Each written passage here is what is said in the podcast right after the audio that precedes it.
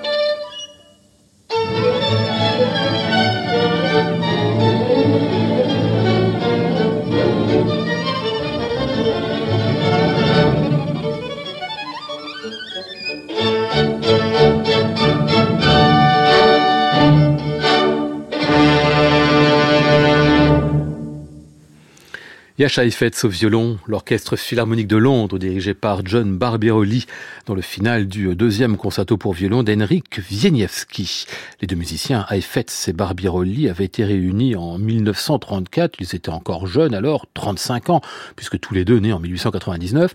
Ils avaient été réunis par un producteur célèbre à l'époque, Fred Geisberg, qui est une sorte d'incroyable go-between entre les artistes et les maisons de disques. Ils firent d'abord des programmes de concertos sérieux, le cinquième de Mozart ou le concerto de Glazunov. Et puis l'année suivante, ils allèrent vers des choses un petit peu plus légères, enfin plus légères. Pas pour ce qui est du contenu musical, non, pas pour ce qui est non plus des exigences techniques.